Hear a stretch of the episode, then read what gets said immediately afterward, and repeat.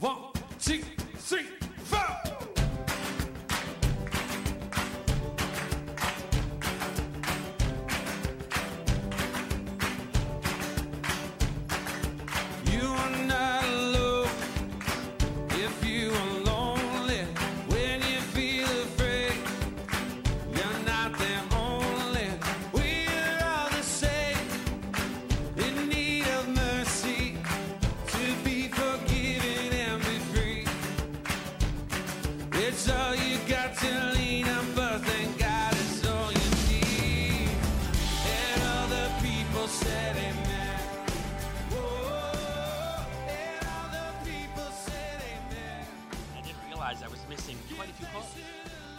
I guess what happened is Brielle has taken the mantle. My two-year-old has taken the mantle from my seven-year-old and has started to cause trouble. So what she had done, and we learned, we definitely learned from this because Jada has done this in her past. She uh, went inside our camper. We have a little bunk camper, and then there's a lock, but there's also a deadbolt. And we didn't have spare keys, so our little two-year-old Jada was locked in the camper with, you know, that just gives you freaks you out. And there's everything from a stove in there to you can cause a flood with a washroom, whatever. So all sorts of panic. It took us forever the other time. So we, Jody and I, have gotten so much wiser and smarter. So now we have a spare key, but the spare key is in my truck, and my truck is down on the beach enjoying pizza with me. So Brielle has locked herself in my little uh, cabin or in my um, camper with a three year old. So don't worry, she's with a three year old. So there she is, and now all of a sudden, all of the ladies and others are starting to rumble and wonder, how can we do this? Oh, wait, Steve has a spare key in his truck, and he's not answering his phone. So everybody's starting to get hyped up, and then it got way worse when all of a sudden my two year old, who is becoming potty trained, says, Mummy, through the closed and padlocked door, Mummy, I gotta go number two. Well, isn't that exciting? So, if you can imagine the whole campground here coaching a three year old, can you please grab that little baby Brielle? Can you please put her on the potty? And can you, you know, it just, I would love to have been there, but I'm glad I wasn't. and then I hear the story later, they couldn't get, there's no way they could get in. And then finally we realized that one of these beautiful ladies that was with us, this lovely lady you, you, you would never guess, a fantastic woman, she grew up in uh, Bridgeview or in Whalley or whatever. And she finally rolled up her sleeves and she went over to my lock and picked it, no problem, and opened the door. wow. And you would never guess who that was. Lovely lady, but obviously grew up in Bridgeview.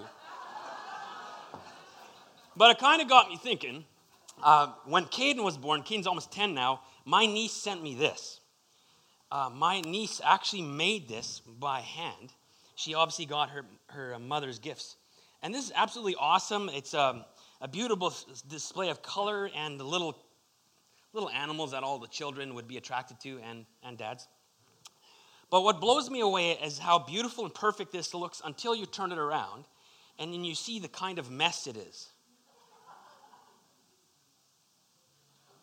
And I think of that when it comes to our stories, or in Christianese, sometimes we call it testimonies, is that so often you see the beautiful woman, but there's a background to her. Or you see what God has done, or you go, wow, I wish I could be like that family, but you don't realize what they've gone through to get there. So today I want to explore a little more. Uh, the last couple weeks, uh, Weston has been doing a good job at looking at Jesus Christ, the cornerstone of our lives and the cornerstone of the church, and how he can either trip us up or he is the foundation of how we can experience true community, true Christian community. And what does that look like? And it's hard because we don't always like each other, but we're the church, we're the bride. We've been bought by an incredible price by when Christ died on the cross to set us free. We can reconnect with God. We have each other now, and it's just absolutely incredible. Last week, we celebrated with VBS, which was so fun. It was a fantastic week we had. And it was, the theme was um, created by God for a purpose, or something like that. I paraphrase. But we were created by God and we're created for a purpose. And that also reminds me of that tapestry that each one of us has a story, each one of us has a testimony, and sometimes you might go, Oh, I'm glad nobody knows that about me. But perhaps sometimes that part of your story would be helpful for somebody to know because they're going through the same thing now. But what it really does highlight is how God is so terribly involved and crazy about us. He loves us so much, we use that grace word, that he has sent his, God has sent his son Jesus to not only die on the cross for our sins and to give us new life, but more than that, he now apparently has a job for us to do. And that's where we want to land today. We want to turn, if you want, turn with me to Ephesians chapter uh, 2. And we want to be looking at a job that he has for us to do. No matter what the other side of your tapestry looks like, no, no matter where you've been, he's concerned about your now and where you're going. So before we jump in, let's pray together. Lord, thank you for uh, my kiddos and all the stories they give me. And I love it because they too are a tapestry. My kiddos are part of my story and part of God's story. And I love it how you take people, you take us, and some of us have ugly backgrounds, some of us have interesting backgrounds, some of us, we all have backgrounds. And yet you make a beautiful tapestry. In fact, I'd like to go as far as to say that when you bring us together, this motley crew of people, we have a beautiful Afghan, we have a beautiful blanket here, we have a beautiful poem here. This is art right here. And each one of us, we come from different geographical backgrounds, different thought lives, different philosophies, and all that stuff. And we come together. And you love this, Lord. Jesus, you call this your bride. So I thank you for that. And I ask that you would continue to stimulate us in how we can continue to think differently and how we can continually, continually live differently and continually do differently because of who we are in Jesus Christ. In your precious name we pray. Amen. So if you ever have your Bibles, turn with me to Ephesians chapter 2.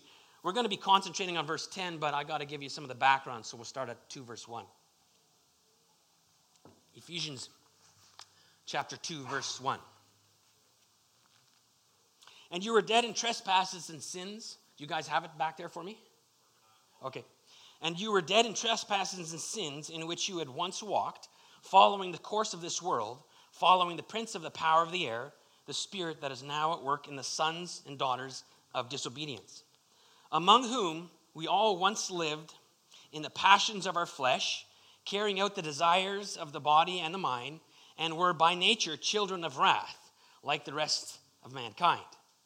But God, oh, I love that. Anytime you see but in Scripture, you pay attention. B U T but God. So it's, it's painting this picture of, oh my goodness, this is depressing. But verse 4 But God, being rich in mercy, because of his great love with which he has loved us, even when we were dead in our trespasses, made us alive together with Christ. So did you get that? Even when we were dead, even when we were in pollution, even when we just served ourselves, even when we were selfish, even when we would just throw up our fists at God, I don't care, I don't like you, God, whatever it might be, it's all about me even when, but God. We were dead in our trespasses. He made us alive together with Christ. By grace you have been saved. And raised us up with him and seated us with him in the heavenly places in Christ Jesus. So that in the coming ages he might show the immeasurable riches of his grace in kindness toward us in Christ Jesus. For by grace you have been saved through faith. And this is not of your doing, it's a gift of God not as a result of works, so that nobody can boast. For we are his workmanship. Highlight this or underline this or memorize this, whatever it might be.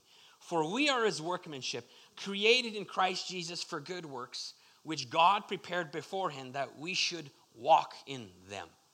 So I'm going to give a caution right now because I'm going to be pumping that we need to be doing stuff. But in my background, I'm a German guy, a Mennonite guy what sometimes happens is that we think we can do and we can walk so that God notices us and then loves us. We do nice things so that, oh, yay, I'm in with God, I get to go to heaven. That's not what we're talking about today. Here we're talking about a response that Jesus Christ loves you so much that he died on the cross for your sins, and you by faith turn toward him and say, I need this. Yes. And now we walk differently. We respond. Because of who we are in Christ, we respond by doing.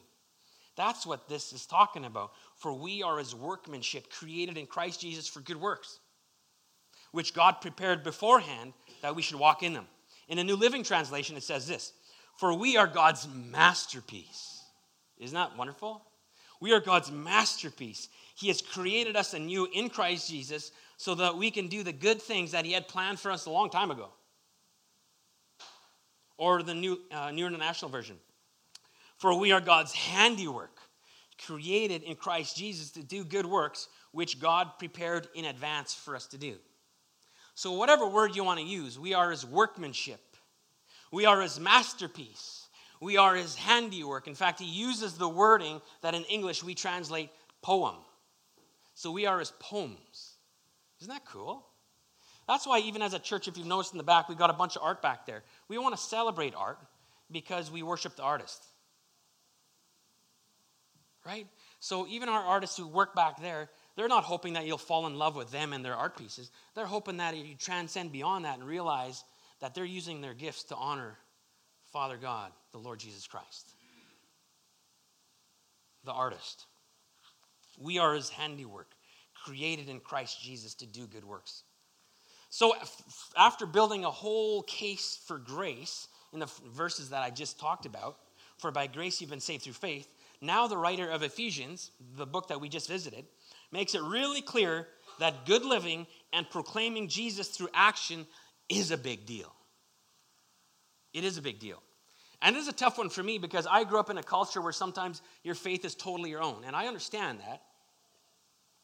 Is Christ has done a good work, and now just put your head down and start plowing the fields and um, take care of your family, and it's a quiet faith. You read your Bible, but nobody else knows you're a Christian.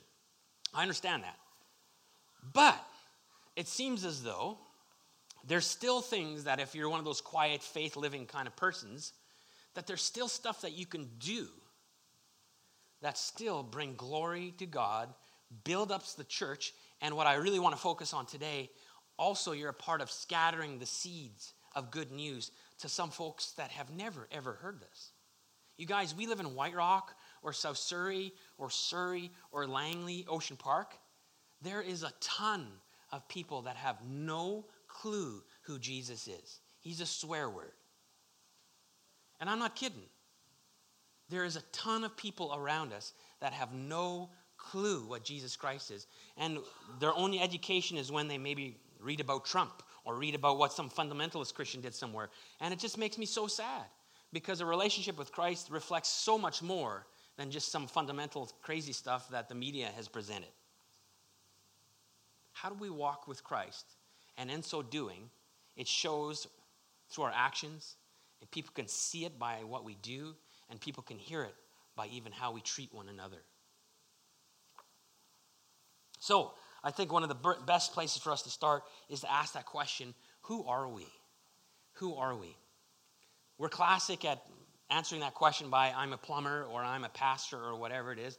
And let me tell you, I just had a conversation with my with my father-in-law and also a guy that his whole life has been mill, mill work mill mill mill work hard work hard work hard. In fact he's 76 years old and by the time he's 80 he wants his mills get this he wants by the time he's 80 he wants his mills to be running 1 billion board feet 1 billion board feet a day. And we're going like what? Me and norma asking him what how old are you now? 76 what? And how much are you running right now? Half a billion board feet so this guy was go, go, go, go, go. But it totally stopped the conversation when he turned finally toward me and says, So what do you do for work? I'm a pastor. A what? A padre. A what? A priest. A what? A minister. Oh, yeah, well, we all got to do something. I love it. That's just a conversation killer right there. Oh, man. Remember who you are. Remember who we were, perhaps. Because when I'm asking this question, who are we? Maybe it's good to remember who were we? Or who would we be without Jesus Christ? Maybe that's where we should start. For all have sinned and fall short of the glory of God, right? And the wages of sin is death, but the gift of God is eternal life through Jesus Christ our Lord. Who would we be? 1 Corinthians 5 has an incredible portion of scripture that says this Paul says this in 1 Corinthians 5, verse 9 Or do you not know that the unrighteous will not inherit the kingdom of God? So, how do we become righteous? Is it by helping old ladies across the street? Or is it by having a living faith in the Lord Jesus Christ and what he's done on the cross? One or two? Thank you. Um, so it says here, or do you not know that the unrighteous will not inherit the kingdom of God? Don't be deceived, he's saying to this church in Corinth. Neither the sexual, sexually immoral, idolaters, so those that worship stuff or small idols or lots of money, whatever, nor adulterers, nor men who practice homosexuality, nor thieves, nor greedy, nor drunkards, nor revilers, swindlers will inherit the kingdom of God. So we're just going, some of you might even be going, yeah, that's right, sock it to them. That list of those horrible people. Gross. And then verse 11, and such were some of you. He spoils it, doesn't it? It's so nice to point fingers. That's what he's saying. Maybe some of you did not do this, but your thoughts were filled of this. And we know that Jesus calls us to a higher standard. He just wants you to know that, you know what? Without me, you can't connect with God. Because each one of us, left to ourselves, we're on a broad road to destruction, and we need Jesus. So, so he says in verse 11, You heard this list, and such were some of you. But, again, but you were washed, you were sanctified, which means set apart. You were justified, that means you were made righteous, in the name of the Lord Jesus Christ, by the Spirit of our God. So, who were you? Or without Jesus, who could you be? I don't even want to think that way. I see some relatives of mine. I don't want to become like them, kind of thing. And I'm hoping that uh, through love and action stuff, I can draw them closer to what God has called them to be. So, back to who are we? For by grace you've been saved through faith, and this is not of your own doing. It is a gift of God, not as a result of works, so that nobody can boast. For we are his workmanship, we are his poem, we are his masterpiece, created in Christ Jesus for good works, which God prepared beforehand that we should walk in them. So there's this guy named Neufeld. With a name like that, you got to pay attention.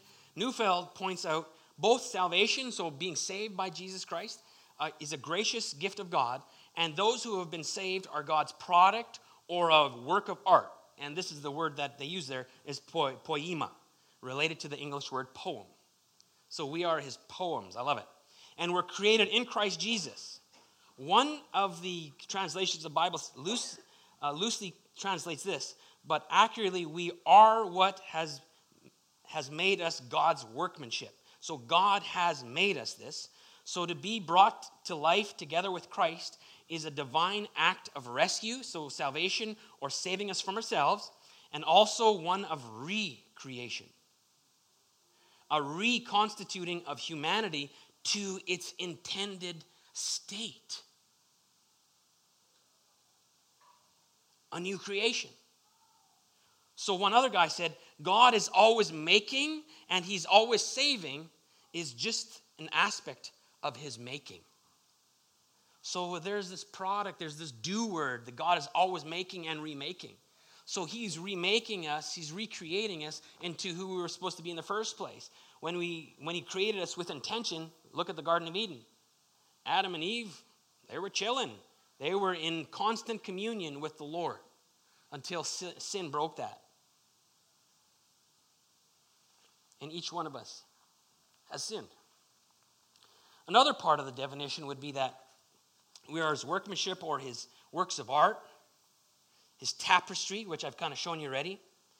When we think of ourselves as tapestry, we've got to admit that there's some history to us and perhaps some ugliness under the surface. The very people that you admire today have been on an incredible journey, or there's been some incredible work of God in their lives to bring them where they are today. So that should bring you hope if you're struggling with some kind of addiction or if you're struggling with bitterness towards somebody and you're going, I could never be like him. It just seems like he's got the easiest. In fact, you know, look at Ev back there. Do you know that Ev and, and his dear wife, they've gone through all sorts of surgery and lots of health problems, and they both, every time you phone there, she's canning something, and he's just got back from coffee. Hey, how you doing?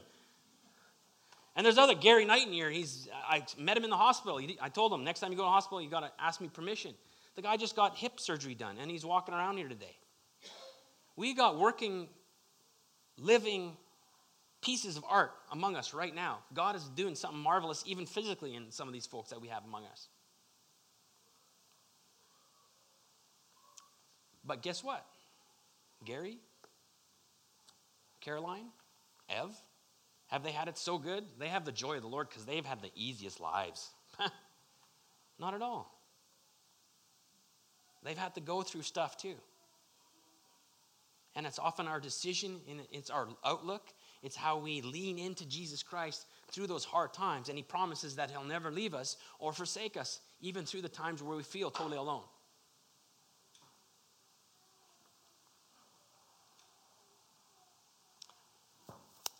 Another beautiful piece of art for me is this right here. This another blanket. Not a whole big deal on this side, but when you realize the, the love that's get, gone into this side.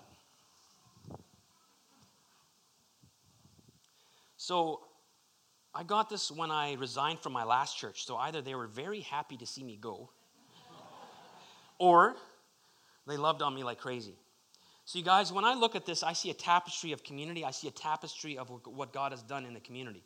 When I look at this, I see this one guy that uh, that one guy over there. He was going to a brethren church and whatever, like just kind of figuring out what's going on. And now that guy not only became my intern, he took over the pastorate for me, and now he's actually helping lead a church of about 15, 1600 people. That guy right there. These people here, they apparently the church in Picture just baptized one of their kids who's close to 30 years old, but that kiddo was in Sunday school when I was at that church. And it just goes on and on. When I see the beauty of this right here, this is a tapestry of all sorts of stories of folks that people that they've come together as the bride of Christ because what Jesus Christ has done on the cross. Isn't that amazing? The tapestry the story, the workmanship, who we are in Christ Jesus.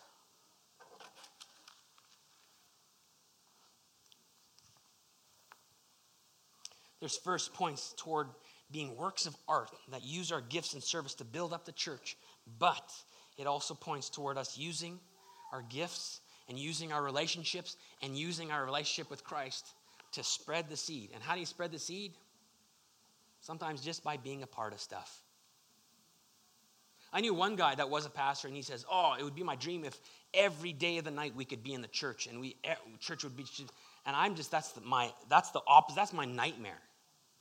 You're going, what? You know, I want you out. I want me out.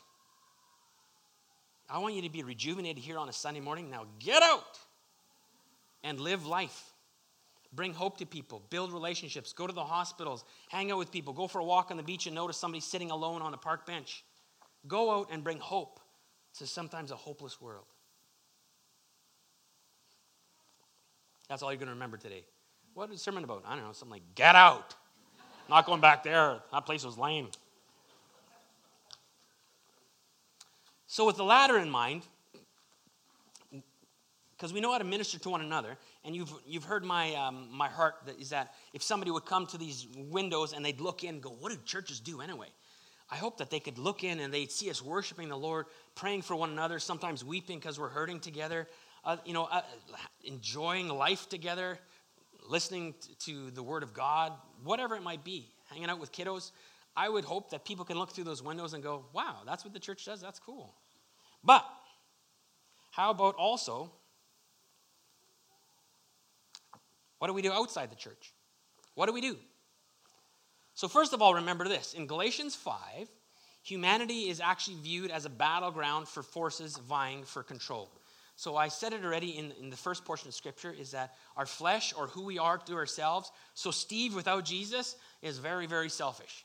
And guess what? I'm still selfish. And there's a battle sometimes for my selfishness to make decisions that more honor my family or my wife. Obviously, to the glory of God instead of just me, me, me, me, me. So often there's this battle. Can you attest to that? Am I the only one? Okay, two of us. Excellent. Great. So there's this battle oftentimes. And flesh is, is present, presented here in Galatians 5 in verse 3 as well, along with the senses, the sons of disobedience serve their own wishes without hesitation, all the while following orders. So we are actually born into pollution and we follow that pollution without question because we don't know we're in pollution. Does that make sense? So I got to say this word, this guy's name, uh, Miroslav Volf. Miroslav Volf, he say, speaks of this as being colonized by evil. We've heard of colonization a bunch of times, usually in, in, in uh, bad terms, right? Oh, here we go again. This is what Miroslav Volf says. We've been colonized by evil, he says.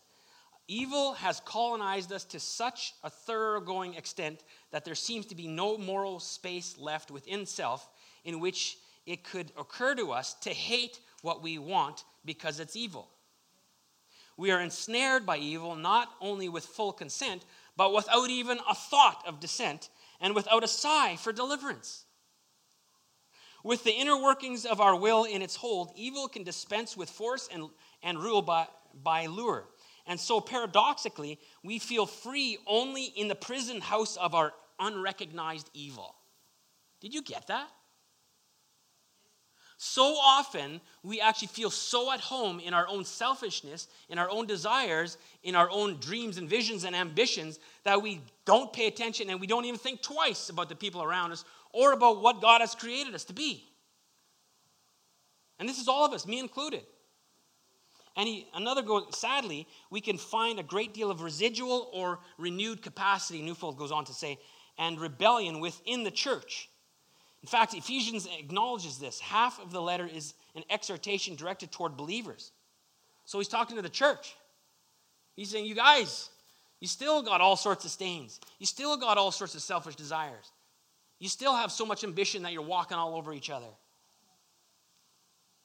The emphasis on mercy and grace and liberation, as well as the call to walk in good works, is directed to people with a relationship with Christ who have trouble staying on this narrow road.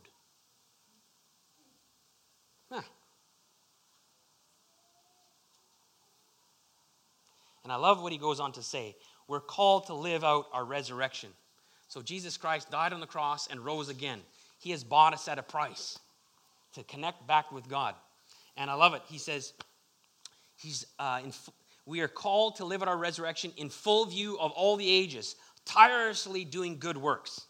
We are to perform them not as weak, powerless, and oh, suffering victims, but as the raised and exalted kings and queens of heaven, as it were, as those who participate in the sovereignty of Christ. Did you get that? So he's saying, just like, because right now, I don't know if you're feeling it, but sometimes I'm looking around, and I've even experienced with my kiddos when my kiddos were inviting other kids to VBS, some of them were shut down pretty hard. It's not all that popular to try and live for Christ these days. It's not all that popular to be a Christian.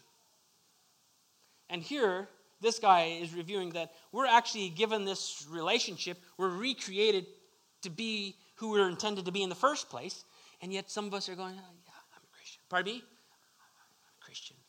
What? I'm a Christian. Ugh. We represent the King of Kings and the Lord of Lords. Yet, so often, me included, I care way more what other people think about me than what, I, what my Heavenly Father thinks about me and what He has empowered me to do. Such royal faithfulness will find expression in loving kindness, forgiveness, meekness, and self sacrifice. It constitutes nothing less than the imitation of God and His Christ in exposing and transforming the works of darkness and in the quality of domestic love. You know what? If we even take one thing from today and learn to love each other well in the name of Christ, we'd be doing great homework today. If we learn to love our neighbors that bug us, even in our neighborhoods or whatever, if we get involved with folks instead of just being in the walls of this church, if we get involved in things that drive us crazy instead of just belly aching about it, we can make a huge difference in the name of Christ and help other people get back to what they were made to be.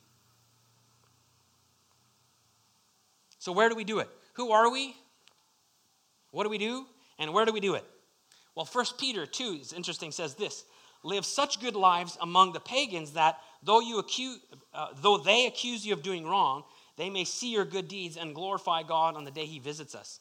So here, this verse is even saying that you probably will get beat up and smacked around. People look down on you. People think you're nuts, one of those religious nut jobs or whatever.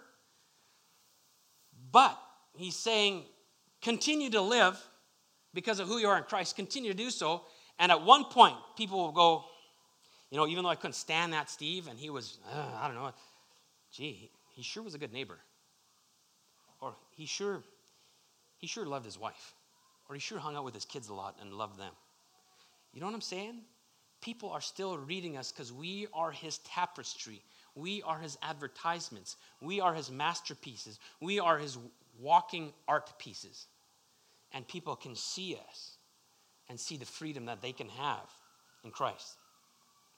So we live out our calling, serving each other and spreading the gospel seed at some point, even though some gospel, or sorry, even though some might gossip or lie about us or even hate us, they will glorify God at some point because of our good lives. Matthew says it like this You're the salt of the earth. But if a salt loses its saltiness, how can it be made salty again? It's no longer good for anything except to be thrown out and trampled underfoot. You, my friends, are the light of the world. A town built on a hill cannot be hidden. Neither do people light a lamp and put it under a bowl. Instead, they put it on a stand, and it gives light to everyone in the house. In the same way, let your light shine before others, so that they may see your good deeds, your good doings, your actions, and glorify your Father in heaven. God has recreated us to be a shining advertisement on display. We reflect God, we reflect His goodness, we reflect His character. So, folks, this is hard stuff because I sometimes, one of the worst habits I have sometimes, I get up in the morning and I flick my iPhone to look at the news, and then I'm depressed the rest of the day. But I look at some of the things that my kids will have to deal with as they're growing up. Some of the stuff, some of the bazillions of dollars that our government is spending on stuff that are totally against my values. Some of the things that are going on uh, just in world events, some of the evil atrocities that are going on. And I go, God, how in the world are my kiddos going to navigate this? How in the world? But guess what? He's not asking us at any time to run to the church, run to the building, shut the doors, bar them, close the windows, and now you're safe.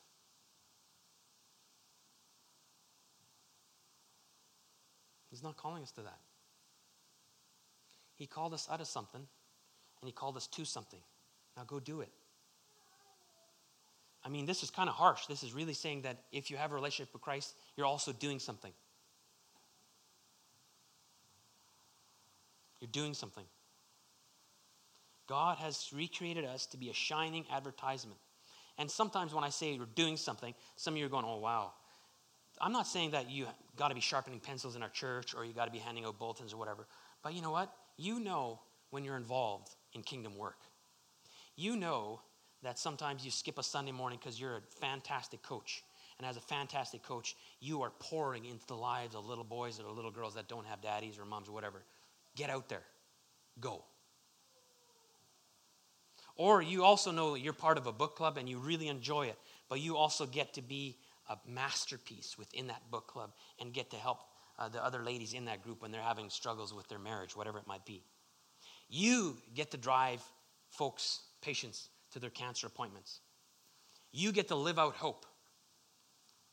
Even though you're you don't have a peachy life, maybe you're going through marital struggles or your, your kid's going off the deep end, but still in it, you live with hope which is crazy these days. You get to enjoy God. I've been reading a bit of Eugene here, and he's been hitting me hard in the way that we got to learn to enjoy God and realize that God enjoys us. And what does that look like as we go about our lives, as we go about our work, our friendships, our marriages, our child rearing? What does it look like when God enjoys us and we enjoy God? Maybe we should enjoy our kids, even though sometimes, dot, dot, dot. Are you encouraging to be around? On the whole, I'm not saying you don't have bummer days, but on the whole, do you have a bounce in your step? Because no matter the circumstance, because if your joy is based on circumstances, you are hooped. because your circumstances will be taken from you at some point. Your stuff gone. Wildfires, they are eating up so many people's possessions. Is your joy caught up in stuff or circumstances or joy in who you are in Christ? Be the best coach you can be. Play hockey. Enjoy your kids at the playground. Become a member of Semiahmoo Fish Game. Whatever. But get out there and spread seeds because of who you are. Bring hope to a world that needs you. And I love it because he says we are new creations in Christ Jesus, and he has work for us to do, which he made beforehand. He has jobs for us to do, to be advertisements wherever we are, to shine his light and spread and scatter the seeds. I'll leave you with this. The late Sam Shoemaker, an Episcopalian bishop, he summed up the situation in this way. He says, In the Great Commission, so remember when he calls us out to make disciples of all nations, baptizing them in the name of Father, Son, and Holy Spirit. So the Great Commission, he's telling everybody, get out there. He says, In the Great Commission, the Lord has called us to be like Peter, to be a fisher of men and women. Get out there and continue to advertise who you are and live it out so you can become fishers of men and call them back to why they are created. But, he says, we've turned the commission around so that we have become merely keepers of the aquarium. Occasionally, I take some fish out of your fish bowl and I put them in my fish bowl. And then I take some of my fish bowl and put them in your fish bowl. But we're all tending the same fish. So pay attention. If your relationships, or if you've so isolated yourself or insulated yourself that you're only hanging out with other people from church, or you're only hanging out with you know, the Christian school or the church or whatever it might be, eh, pay attention to this. It's time to start doing. Go to a gas station where the guy pumps your gas and get out and start a conversation because you're the light of the world. Start doing in the name of Christ because what he has done in your life and what he wants to do in those around you. Heavenly Father, I thank you for who you have made us. I mean, lots of us are young and we might not totally connect with that verse that talks about all the things that we were. But I know that when I sit and daydream sometimes of all the selfish things that I could have been, yoiks, I scare me. So, Lord, I just pray that you would empower us to live differently, that you would empower us to realize that we're not coming in the name of Steve. We're not coming in the name of White Rock Community Church. We're coming in the name of God the Father, God the Son, and God the Holy Spirit, the sovereign God of the universe. And in our little way, Lord, we want to serve our neighbors. In a little way, we want to brighten the Save On Foods checkout ladies' day. In our little way, Lord, we want to walk somewhere instead of drive somewhere so that we can get in conversations along the sidewalk. Lord, somehow help us to sometimes get over ourselves so when we're having a rough day so that we, we can realize that joy is an attitude we can choose even sometimes when life is lame right now in circumstances. Father, we want to be light for you. We want to be poems for you. We want to be a, your tapestry and your masterpiece. Thank you for what you've done. And you know what? Thank you for using us. Continue to do so, Lord. In your name we pray. Amen.